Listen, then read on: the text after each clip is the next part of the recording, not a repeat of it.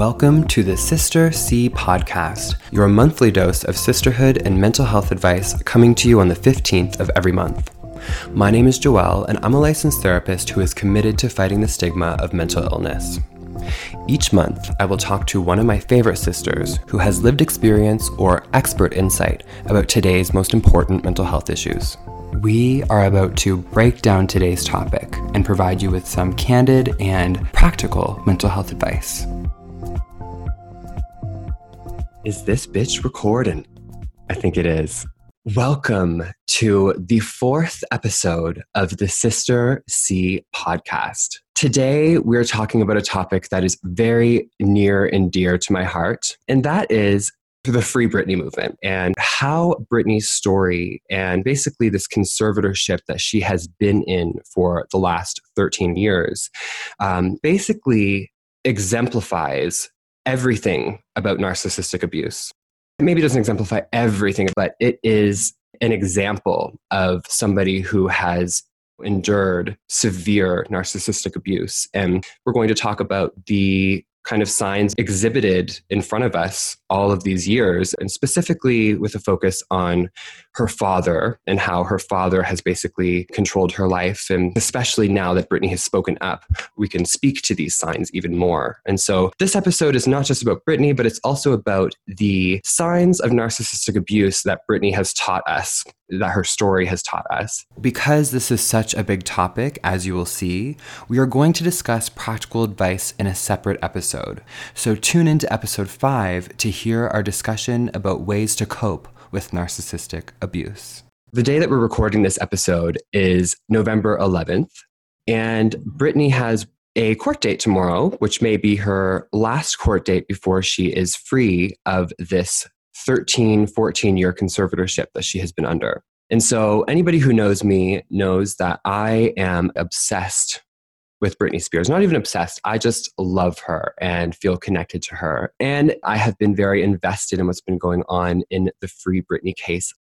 Today's guest is the only person that I know who basically loves Britney as much as I do. I know there are people out there who love Britney as much as I do, but personally, this is the only person who loves Britney as much as I do. And he's also my best friend who I met when I was six years old, and we have been friends ever since. Without further ado, my friend Lucas Ortiz. Lucas Ortiz is not only a friend of mine and not only has personal experience with this topic, but he also is a, a health professional who recently graduated as a nurse. Take it away, Luca. Tell us a little bit about yourself. Thank you so much. Um, yes, I think, I mean, were we in diapers? No. Um, we were in, boy, I was sitting on your face. That's what it was. Literally, my first memory of you being six years old is you sitting on my face. That's really my first memory of you. we should have known we were. Yeah. um, but all jokes aside, thank you so much. I am so excited to be here today with you virtually. I'm um, so glad to have you. And yes, I'm a recent grad from the local community college here in New Brunswick. And I am licensed as a practical nurse. And I love Britney Spears mm. so much. And just like you said, uh, not really an obsession, just genuine care for someone that mm. has impacted our lives beyond just, you know, a popular singer. You know, her trials and tribulations and her ups and downs have really kind of molded us a little bit. And I think that's really mm-hmm. important to highlight. Yeah, it's almost like a investment in Britney Spears the person, not just Britney Spears the singer, Britney Spears the product. And I think, you know, I've always basically been interested in mental health and aware of mental health. I mean, I always loved Britney Spears every time that I saw her come up on the TV, but essentially I lived in a very sheltered home. I was very sheltered growing up. And the Much Music channel, where, you know, kind of I guess my only exposure to um, Britney at that time was blocked at my house. And you were the first person to really, uh, really, where I could go and explore my love for Britney Spears because you just lived two doors away from me, basically, two doors down. And I would come over and we would watch Britney videos in your basement. And, you know, that's kind of when I truly fell in love with Britney. And it wasn't like the earliest Britney era that I fell in love with, but I fell in love with Britney in 2007 during her Gimme More era. Basically, when she, you know when this whole thing started, when you know she shaved her head, and I guess that warranted you know her to lose all of her rights for 13 years but basically that's when i started to love her when when the public started to turn on her is when i started to love her and simultaneously i was also coming out of the closet 2007 was basically the year that i came out as gay i was 15 years old maybe 16 years old basically was going through a lot and having my own struggles and really connected with Britney almost because of the struggles that she was going through at the same time. And I was able to see that really this person is just overwhelmed with the attention and the harassment. And it's not so much that she had something wrong with her as it is a normal response to what she was going through. And I've always seen it like that since day one. Why don't you tell me a little bit about, since you're kind of the person who was my gateway to Britney, why don't you tell me how you fell in love with Britney? For sure. You know, it really goes back all the way to 1998 in September when that hit dropped. And, you know, you just hear, like, you know, um, bow, bow. you know, it was just hit me maybe one more time. And you're like, what? Like, who is this? You know, and I'm, um, and slowly but surely you just continue to hear that song again and again and again. And then, you know, 1999 comes, the song reaches number one, the album comes out, it's number one, and bam, like here you have a superstar. So really, of course, that was everyone's introduction to Britney. You know, I was six years old, I think, um, 1999. Yeah, six years old when Baby One More Time came out. So, you know, I always remember hearing the songs uh, when I would go to swimming class when I was young and she really impacted me um, with her performances. You know, more and more she became provocative, and people were mm. talking about her. You know, what is she doing? And then that 2000 VMA performance where she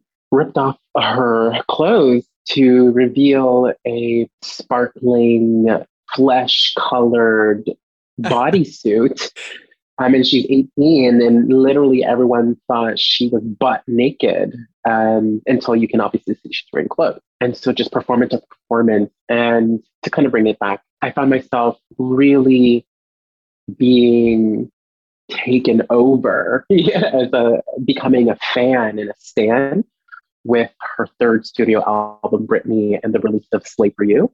She ain't no slave. But as um, she told us in her testimony on June 23rd, she is not here to be anybody's slave. No, ma'am. But really, it was that 2001, that third Britney album, where her dancing just became so, you know, she was on fire. And she did the Slave for You performance. And the year before, you know, she did the sparkling dance suit. And, and being, you know, a little Spanish, she really, you know, taught me how to dance. And I guess from her Slave for You performance onward is when I really began to follow her and was like, what is she doing now? So I guess obviously I was six years old. When you're six, seven, eight, I was like loving her as a fan. And then from Slave for You onward is when I started to really have the consideration for her as the person. Because I started to wonder, even as an eight, nine year old child, I was like, wow, like the sweet teeny bopper is now all of a sudden taking off all her clothes and dancing really provocatively, but yet she's still so sweet. I guess I really related to that. I really related to having this innocence. I mean, as a nine year old child, uh, I come from a history of abuse, um, just to kind of get that out there.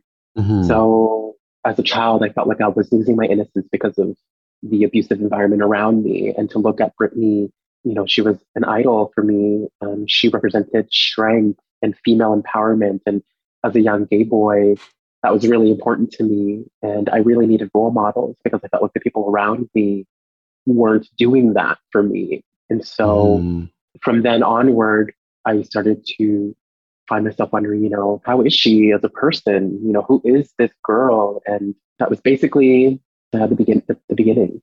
Yes, I relate to that as well. I feel like Britney has absolutely been a source of light for me, a beacon of light for me, and she's been someone who I've looked up to as basically, like you said, someone as a somebody who embodies female empowerment and somebody who just feels so powerful. Basically, by listening to a Britney song or just by watching a Britney performance, I also feel powerful. And really, I just feel like a soul connection with her. Now that she will be free as of tomorrow, it sounds like she very likely will be free of this conservatorship officially. Whatever happens tomorrow, I'm going to ball my eyes out. And the Free Britney movement, you guys rock. Honestly, my voice was muted and threatened for so long, and um, I wasn't able to speak up or say anything. And um, because of you guys and the awareness of kind of knowing what was going on and delivering that news to the public for so long, you gave it awareness um, to all of them. And um, because of you, I honestly think you guys saved my life. oh, my goodness. Yeah. If she becomes free, I'm going to cry. yeah.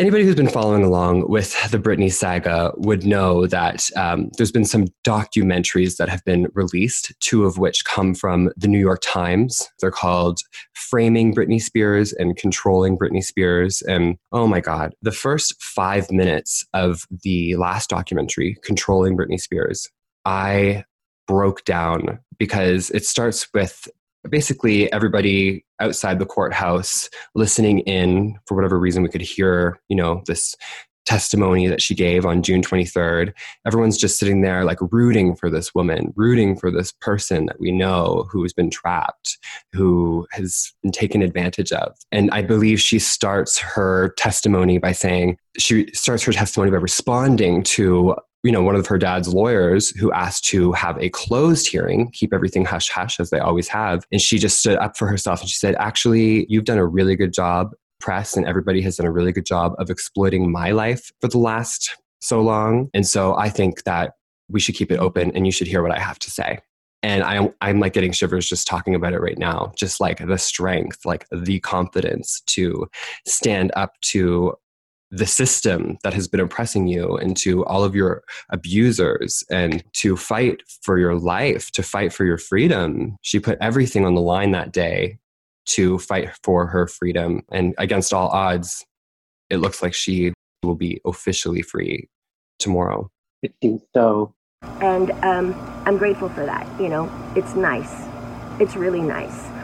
So, because this is a mental health podcast, you know, we're not just going to be talking about Britney and our love for Britney. Let me ask you, Lucas, what is your relationship with the term narcissism? For sure. I remember learning about narcissism, you know, back in the day when you were finishing your university degree in your psych major. And um, we had, I believe I was 18 and you were 2021. Oh yeah, it was your 21st birthday. I think is when we reconnected like the next day. yes, we did. Right. so, you know, I became really intrigued and really enthralled with psychology because of your passion for it. And you, as you were studying and learning things, you were, I would ask you questions and you would let me know. And we also had a lot of fun just like me asking questions. Oh, what does this mean? Or what is that? And also, I find myself really using a lot of what you were learning for my own healing and growth. Mm-hmm. Um, because again, coming from a home of abuse, just when I say a history of abuse or a home of abuse, what I mean is growing up, you know, I didn't have the parents that tell you they love you every day and that they're proud of you. And I didn't have that support where when you're a small child and you make a mistake, that you're you know, your parent tell you what's right and what's wrong and how to move forward. And I have forgiven my parents. Um, they come, they also come from a home of abuse. So they're just teaching me what they learned. So coming from a, um, a home where as a child you're invalidated, you're told you're wrong, that everything that you're doing is wrong. Why, why aren't you doing better? Why aren't you good enough? Literally, those are the words that would come out of my parents' mouths as I'm a six year old child. Mm-hmm. So back to when I was 18 and you were 20 and you were finishing your psych major, I was just so intrigued with all the knowledge that you were learning. And I felt like I was going a little insane. You know, I wasn't given the tools to use inner strength and I didn't have the tools to make decisions for myself. My family is very controlling or was very controlling. So every aspect of my life was controlled. You know, my parents were telling me every step of the way what to do, what to say, how to look, etc., etc.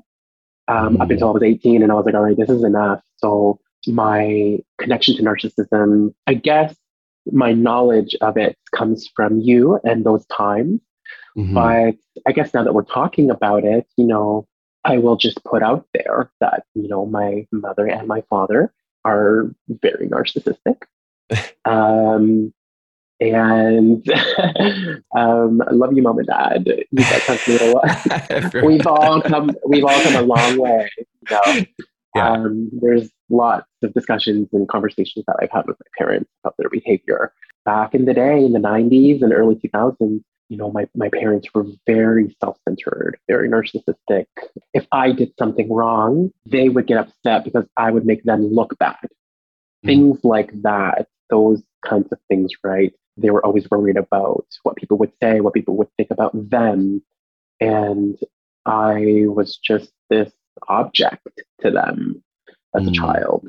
I would even, you know, go as far as to say, you know, I remember a very vivid memory when I was like eight years old. And I remember I was, I'm, I'm a short guy, I'm 5'5.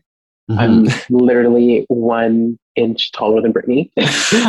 um, so like I remember, so as a small, as an eight year old, I was literally like teeny, teeny, tiny, like very small. Mm-hmm. I remember looking up at my mom and just reaching out and being like, I love you.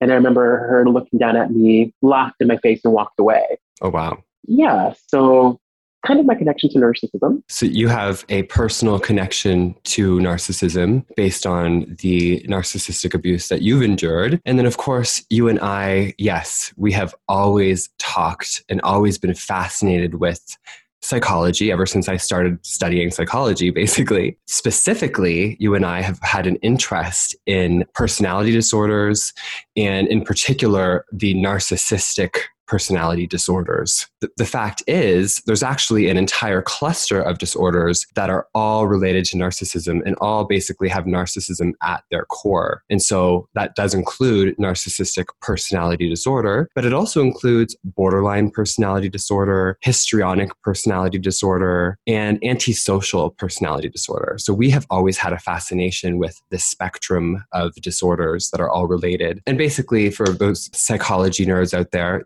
these are called the cluster B disorders. You and I have been interested in them basically since I started learning about them, like you said. And we basically would talk about, you know, how these concepts that I was learning about were relating to our lived experience. I guess I could say too, on a personal note, that let's just say that the entire spectrum of narcissism is represented within my family background as well. In particular, I think there's been a lot of um, trauma and abuse that has been afflicted by some uh, highly narcissistic, even sociopathic individuals within my family structure. When we talk about responses to toxic behavior and responses to narcissistic abuse, it's common for people to um, express the trait of codependency. I kind of identify, and I identified this in my last episode where I basically mentioned that I do identify with having traits of codependency, which I view as being um, almost an impact of the narcissistic um, abuse and other toxic behaviors that basically we've been exposed to within my family. And some, sometimes I've been exposed to it directly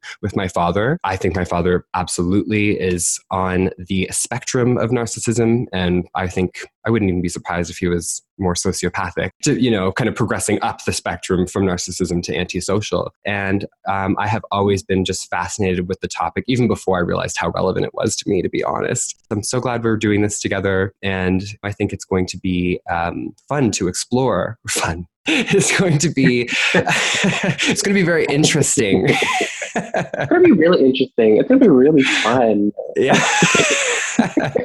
to, you know, to basically bring these signs of narcissistic abuse to light through Britney's story, which we are just so familiar with. The similarities within our own families and the narcissism that is pervasive in our families, I think probably is what also drew a connection to us. And we were able to relate to each other based on our shared experience with narcissism mm-hmm. um, and narcissistic trait. You know, just to kind of um, put that out, put this out there. You know, I don't think my either one of my parents is the narcissist, um, but yes.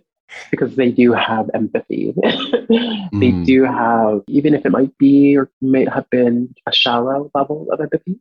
There's still some empathy within them. Are they subclinical? Hell yeah. mm-hmm. So while you and I have been basically exposed to uh, high levels of narcissism, we also kind of recognize the fact that narcissism is just a personality trait. It's a characteristic.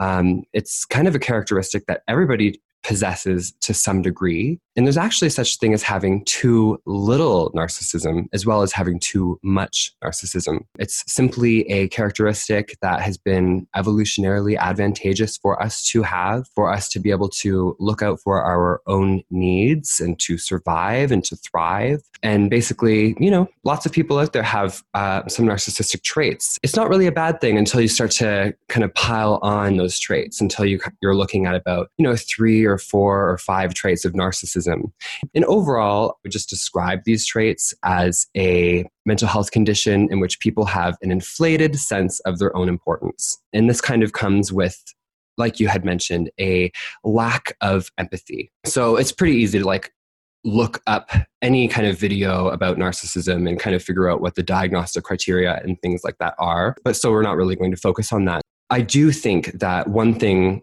that's important to point out is the fact that empathy seems to be involved. And some people would say that you know to be a clinical narcissist or to be you know a full-blown narcissist i suppose would mean that a person lacks capacity for empathy. We talked about how we're going to ex- be exploring the signs of narcissistic abuse. Basically, these are signs of manipulation. The reason, I guess, why a narcissist might be able to manipulate people in these ways is because they do lack empathy and they don't care or really have insight into how people are feeling. Or I guess they do have enough insight to be able to manipulate them but but truly don't uh, like have emotional empathy. And so it kind of allows them to be able to view people as objects. That's kind of what's happened in the case of Britney. And it's kind of why we see these people being so manipulative. That's exactly it. And so, without further ado, let's get started on these signs of narcissistic abuse. Let's get into it. So, of course, it's not possible for me to diagnose someone that I've never met. And so, we're not giving any official diagnoses or anything like that in this episode.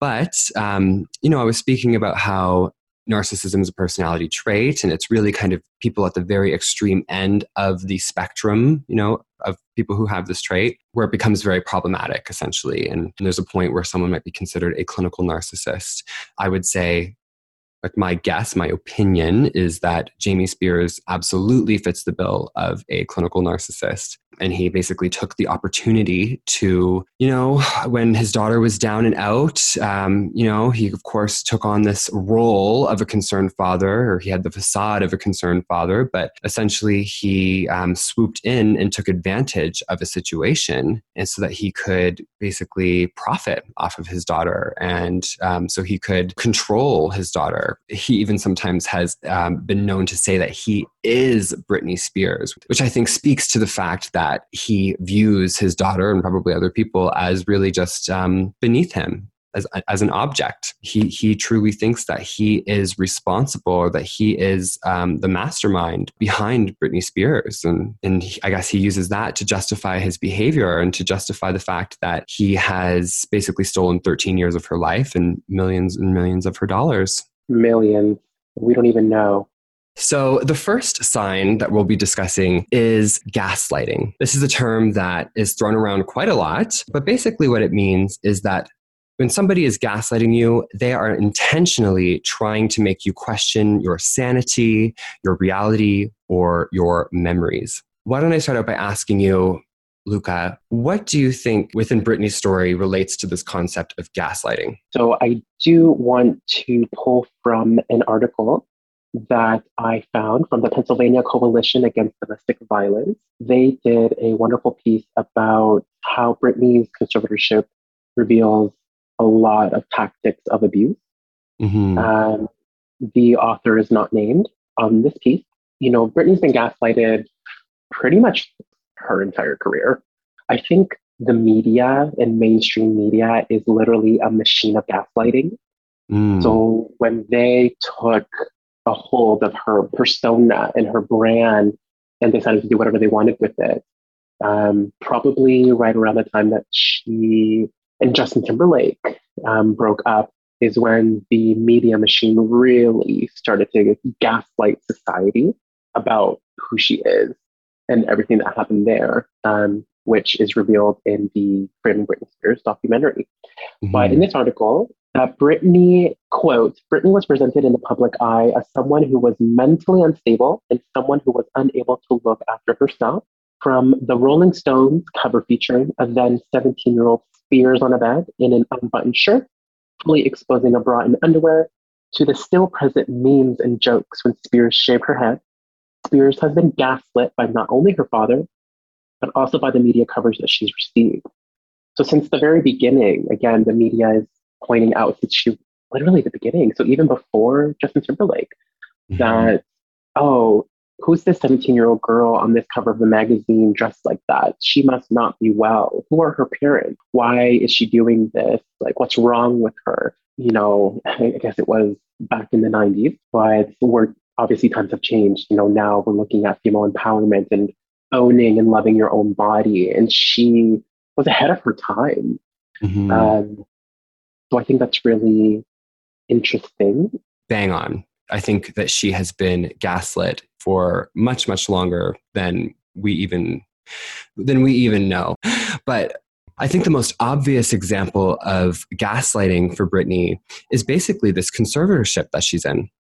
So, conservatorship, really quickly, is basically a legal guardianship that is imposed on somebody when they have demonstrated that they are not fit to take care of themselves and take care of their assets. She has been under a guardianship under the guardianship of her father, basically, of her abusive father. It's disturbing to even say, you know, by being under this conservatorship, she's being told that she is incompetent, that she's not able to meet her daily needs, that she's not even able to, like it says in the California state law about like not even able to be able to feed yourself, uh, to be able to work and uh, to be able to take care of your basic needs. However, all the while she is going on four world tours releasing four studio albums with many of them going to number one. Basically kept a rigorous schedule and has been providing income for so many people including herself. But yet she's told that she's incompetent.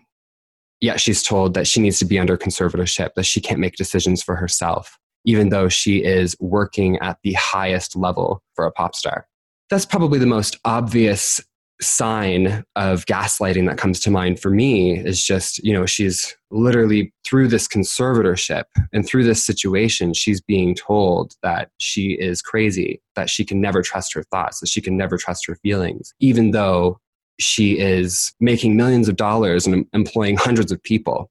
So true. And honestly at this point Britney's raked in over $2 billion in revenue Mm-hmm. So she's really literally making billions of dollars for people. Yeah. Moving on to a related sign of narcissistic abuse, you know, we all talk about denial. We talk about uh, p- people will deny things. You don't have to be a narcissist to um, have adopted the style of denial, basically. When we're talking about narcissistic abuse, denial basically refers to somebody denying specific events that have happened it's a little bit more general, I suppose, than just than gaslighting, trying to make you uh, question your sanity. Obviously, we do not know the entire story. Hopefully, she will do a tell-all sit-down interview someday and you know get her justice and have her voice heard even more. But at this time, we mostly just know Britney's story through her explosive testimony on June 23rd, and then basically subsequent um, Instagram posts. And actually, there was a subsequent court date as well, where we didn't actually get to hear the audio, and, and yeah, we didn't wasn't broadcast to the world like the first hearing, but we did get to see a transcript of that. So we kind of know Britney's opinion. She made claims about being forced to work and made claims about, um, you know, working when she had a fever and, and, being made to work when she was sick. And she mm-hmm. made claims about, um, you know, lots of different things, lots of really disturbing things in this original court hearing. I work seven days a week, no days off, which in California, the only similar thing to this is called sex trafficking. If I didn't do any of my meetings and work from eight to six at night, I wouldn't be able to see my kids or my boyfriend. Ma'am, my dad and anyone involved in this conservatorship and my management who played a huge role in punishing at me when I said, no, ma'am, they should be in jail. And basically, a lot of these things were denied by her father and her father's lawyers. She's misremembering, is what they said. So it's kind of a bit of the gaslighting and denial happening because they're relying on this idea that she's crazy, as well as um, just denying these very specific allegations that she made. And so, what do you think about denial and how it applies to Britney's story? Yeah, you're definitely right. You know, from the very beginning of the conservatorship, and as we now know because of the documentaries, the many documentaries that have come out, um, Britney's been trying to get out of this since day one. And every step of the way, everyone around her is literally denying her that opportunity. And even to add to that, um, going back to her first documentary, Britney for the Record, back 2009, I think, 2008, mm-hmm. 2009, um, mm-hmm. um, there was a scene in that documentary where she's stating that, you know, she's angry the documentary does a very good job at editing out why she's angry, you know, like, and all these things. Although they never explicitly say the conservatorship, but Britney details, you know, the doctors and the lawyers and everyone constantly analyzing her. Looking back now that we know, like that whole documentary was really about the conservatorship. Mm-hmm. But um, there was a scene where, you know, she's like, I'm angry. Um, you know, people aren't really listening to me and she's trying to tell her team or she was like i tell people how i feel but they're not really listening to me. They're just hearing mm-hmm. what they want to hear and telling me what you know something like that. And then the scene flips where um, her team is telling her oh you're fine. There's you're fine. You're perfectly fine. And she's like no like i'm angry. And she's like smiling because it's like such a ridiculous like you know she's aware that what's going on is ridiculous. And she's like, I'm so angry right now. Like, you know, she says something like, certain things that you think I can get, I can't. And her team are, they're all just laughing at her. They're all just yes. laughing and they're all like, no, like, they're basically literally in present time denying her reality. Mm-hmm. And that example actually speaks to our third sign of narcissistic abuse, which is known as trivializing. So trivializing refers to when a narcissist or you know somebody else even may belittle or demean your emotions, and so they might say that you're overreacting or that you're being too sensitive um, when you tell them about your feelings. So yes, things are being denied, but um, I would say the example that you just spoke about really speaks to trivializing. Basically, she's saying in this interview that she you know, is in a situation that she doesn't like, that she tells people how she's feeling, and that basically it seems that people look like they're listening, but they're not hearing her. That's exactly true.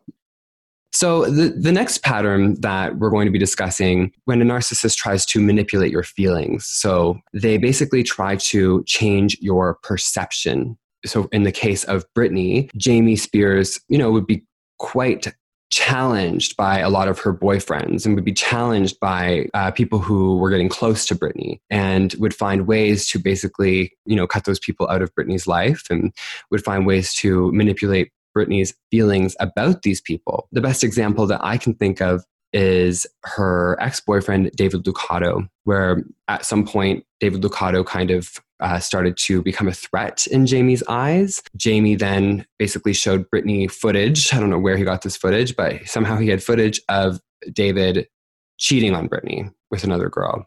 And I don't even know if it was current footage of him, you know, being with someone while he was with Britney or if it was old footage or whatever. But we basically know that Jamie had shown Britney a video of her boyfriend being with another woman.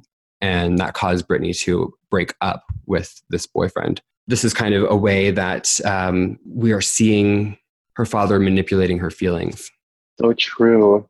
And just like you said, you know, where did Jamie even get this footage? And recently we know that in the Controlling Britney Spears documentary that he's monitoring her every move and recording everything that she was saying and everywhere she was going. So I'm wondering if she was dating David back in 2014, I think, around that mm-hmm. era.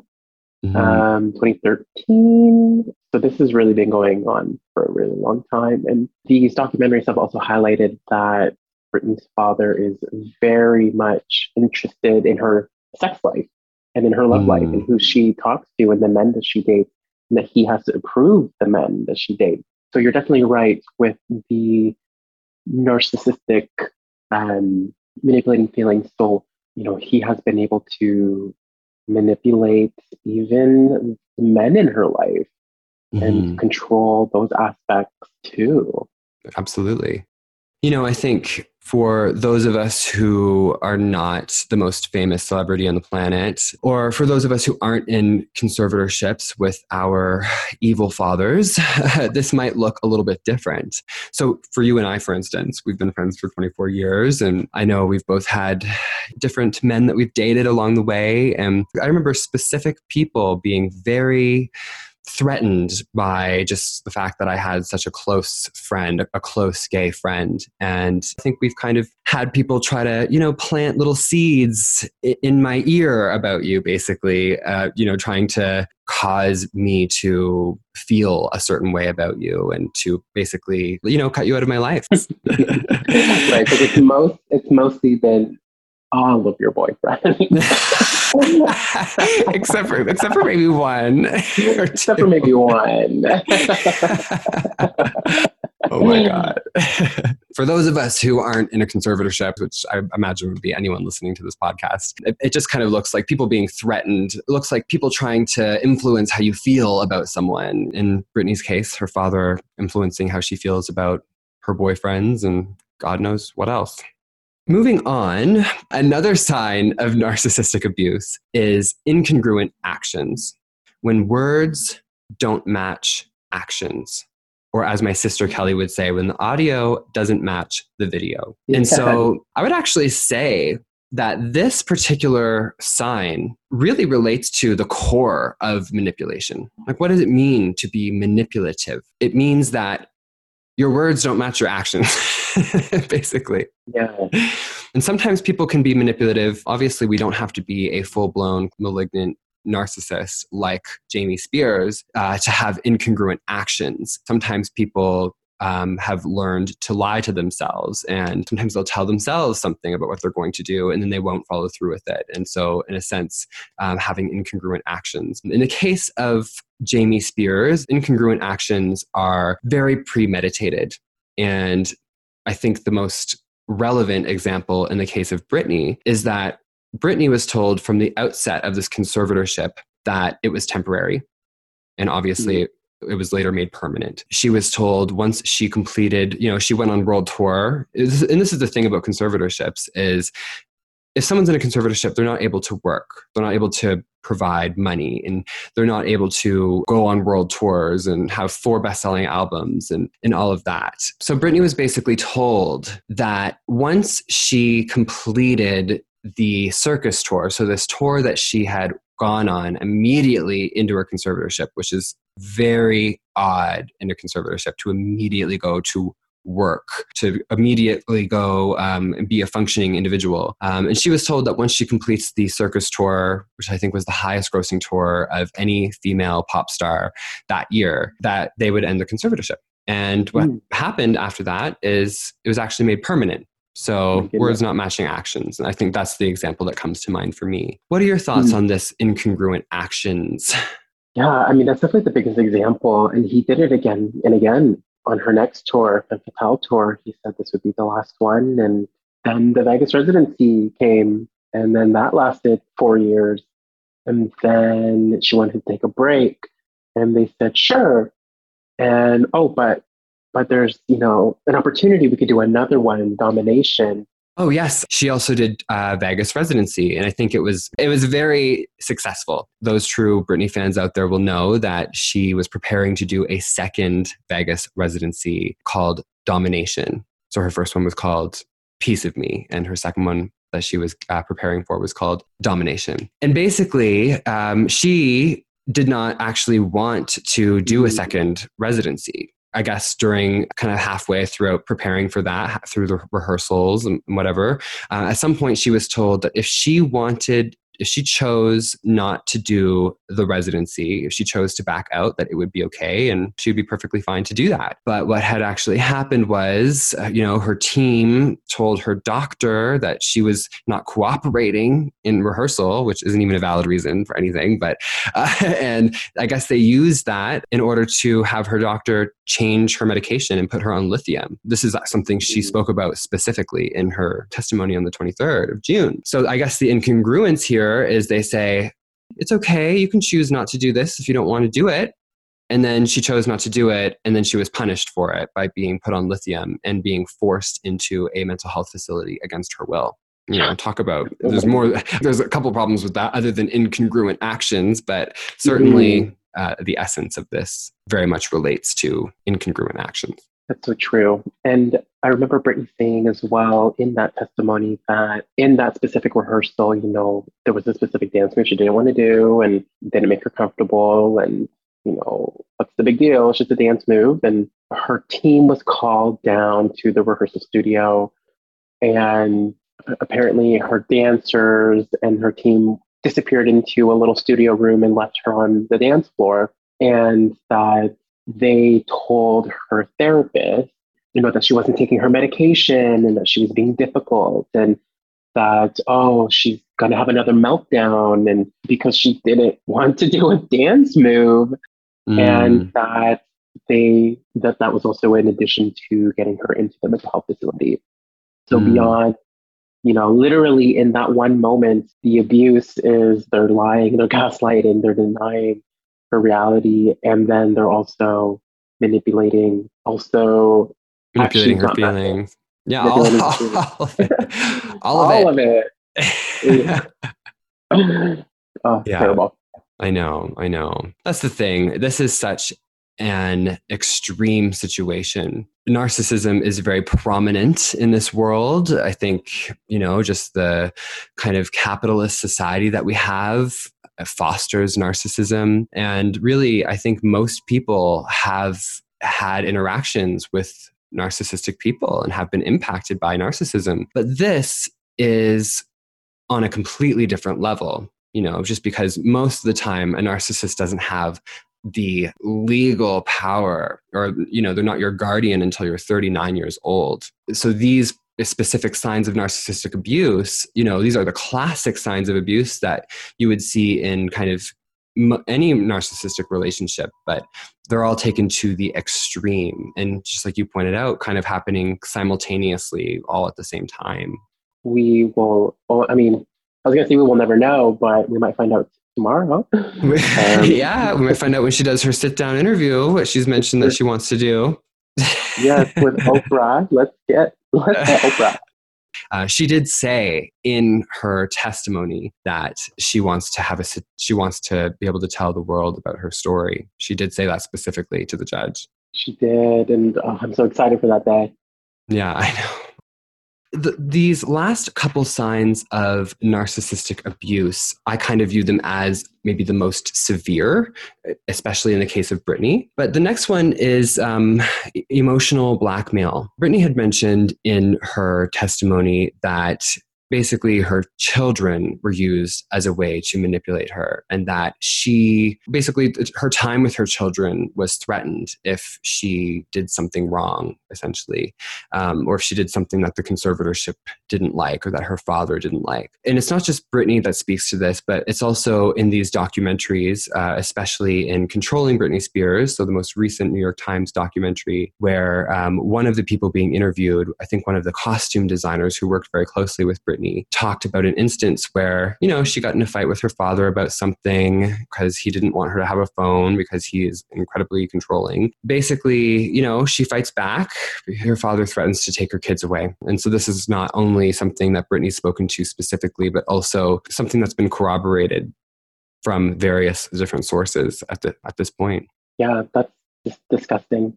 Truly, can't even imagine. Britney specifically, yes, she has this image of being this pop star, obviously just taught us all how to be fearless. But really, who Britney the person is, she is a mother. She like cares more about having a family than she does about having this life as a pop star. And she always has. And obviously her father and the conservatorship team were aware of this and they used it against her. And they used it against her. Mm-hmm. I wonder if they've ever threatened with throwing her into a mental health facility before. Mm. Or, I think it always came back to her, her boy. Well, I think that was, the, it's just the one that we know about at this point. And I guess it yeah. was probably the most effective in keeping her, I guess, in controlling her. It was the most effective because you're so right. Like, she's been saying she wants to retire for a really long time. So it, her career at this point wasn't the number one thing. And Jamie knew that was the way that he could ultimately control her um, was through her kid. Just because Britney doesn't care about money or mm. fame or anything like that to the level that her father does, yeah. or her family as well. Like her fam, the rest of her family is not innocent in all this. They are truly not. We're focusing more on her father just because we know more information about her father, just given everything that has come to light recently. And but yeah, certainly it does seem that her entire family, I guess, all had different roles in extorting britney Yeah. I should also mention that as a general definition, you know, obviously, again, like this is an exceptional situation that Britney has been in. Generally, emotional blackmail consists of making angry threats or um, attempts to punish behavior. That's all, that's all really emotional blackmail means. And so in this case, they had mm. this power of being Britney's guardian and therefore almost being able to control, well, not almost, absolutely being able to control her access to her kids. So that was kind of the most effective way to bl- blackmail her and to basically punish her. Exactly. She also mentioned too, anytime that she said no, and she mentioned this in the testimony, anytime that she said no, that um, people punished her behavior. And I think she mentioned having to, um, you know, go to this facility, this particular treatment facility, where she was made to do rigorous programming. It sounded like 10 hours a day or like yeah. something obscene. Um, whereas even the people around her in this home did not have to do that you know like even mm the people around her didn't have to do the same things that she had to do as a basically form of punishment for maybe like you said um, refusing a dance move or maybe just from backing out of domination altogether she was punished for that yes i wonder do you remember the example in the controlling britney documentary where um, one of her stylists was talking about like she wanted just a pair of shoes and like Skechers that are literally like 20 bucks or something like that. And, mm-hmm. and her team would tell her, why do you need that? Like, you don't need that. You don't need to spend your money on something like that. Mm. Um, I don't know if that was necessarily blackmail or punishment, but. Well, really just um, control you know i think it yeah i think it kind of is it's kind of like when she behaves she can probably you know they would let her have certain things and when she doesn't behave or do what they want then she can't have those certain things moving on to the next sign of narcissistic abuse basically smearing smearing was something that has been used against Britney prior to the conservatorship. You know, if you think about a smear campaign, you know, a smear campaign is kind of what you often hear um, when talking about narcissistic abuse, which basically refers to how a narcissist will attempt to sabotage your reputation by making you look bad to other people. And so, in the case of Britney, this was done by her team leaking information or maybe even paying off uh, certain news outlets, um, such as TMZ, who basically put forward stories about Britney. And it seems actually that the conservatorship team and basically uh, Britney's father had a relationship with TMZ and that they would, you know, feed them information about Britney, information that was not true or, um, I mean, pretty much never true. The fact yeah. is, Britney is a normal person and she's more stable than her father. Yeah. We kind of going back to, we don't even know how deep it really goes.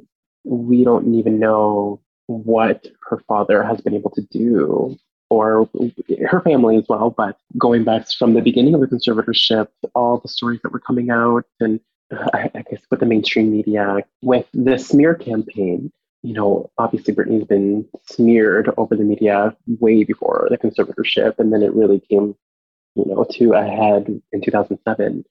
Um, so I guess it just makes me wonder, like, we don't know what her father was able to do even for the conservatorship because we know that he was working with others, someone called like Lou M. Taylor or someone like that, you know, who knows how long that he was working with her in order to coerce her into this conservatorship. Mm. What was he able to tell TMZ or tell other media outlets about Britney? When did he begin to do this to her? You know what I mean? And um, mm-hmm. who was involved in the smearing Britney's really been surrounded by a lot of pariahs and narcissists, you know, for a really long time. Yeah, the most obvious is, you know, TMZ and Jamie working together because every article that TMZ has ever put out, you know, even during the more recent times where the media has been more on Britney's side over the last several years, or I shouldn't say several, maybe like 2018, maybe, um, and especially since 2019. It's so interesting that TMZ's articles are always against Britney. Always. They're always questioning her mental health. They're always putting the angle of, well, can she really take care of herself? Where other media outlets are like, she's 39 years old, she's gone on multiple worldwide tours. Yeah, I guess food for thought. Yeah, exactly. Even the fact that every single article that we have seen from this specific news outlet has questioned her mental health and always just painting her in this light of being incompetent or being crazy and as mm-hmm. if as if struggling with mental health warrants anything that's happened to her. So, again, obviously, smear campaigns don't usually take the form, for most of us who are dealing with narcissistic relationships, smear campaigns don't usually take the form of um, people going to the news about us. It usually takes the form of people talking to your friends about you. Someone will, yeah, just kind of make up some lies about you to uh, the different people in your life and maybe even to your social network at large might be the way that it usually would manifest. We obviously know with the again it, all these abuse tactics are used all at once because this is so extreme absolutely any narcissistic relationship, you will see some of these signs for sure. But in the case of Britney, we're basically seeing all of the classic signs and we're seeing them to a very extreme level. A very extreme level. The last two signs of narcissistic abuse that we will be speaking about are violence and stalking two things that that have actually applied to the case of Britney. In terms of violence, we do know that Jamie Spears was known to be violent, that he struggled with alcoholism and he was a very angry drunk and basically was very unstable. We know this through multiple sources. One of those sources is Lynn Spears, Britney's mother, when she released a memoir several years back now. Um, she talked about Jamie Spears and basically how he was um, violent and abusive and scary. And yeah. then this violent, abusive, scary man has become, you know, her guardian. And we also know that he had a, Jamie Spears has had a physical altercation with one of her sons where he was, something happened where he was enraged and chased him into a room. He, the boy locked himself in a closet and Jamie bashed the door down mm. and shook him violently, which now he has a restraining order against, um, which yes. includes uh, both boys and Kevin Federline. All three have a restraining order against him, which is still in place. So we can only imagine if he's willing to do that to his grandson, what has he been capable of in his entire, you know, Britney's entire life? Exactly. There's even recent evidence um, of him being violent and shaking out one of her sons.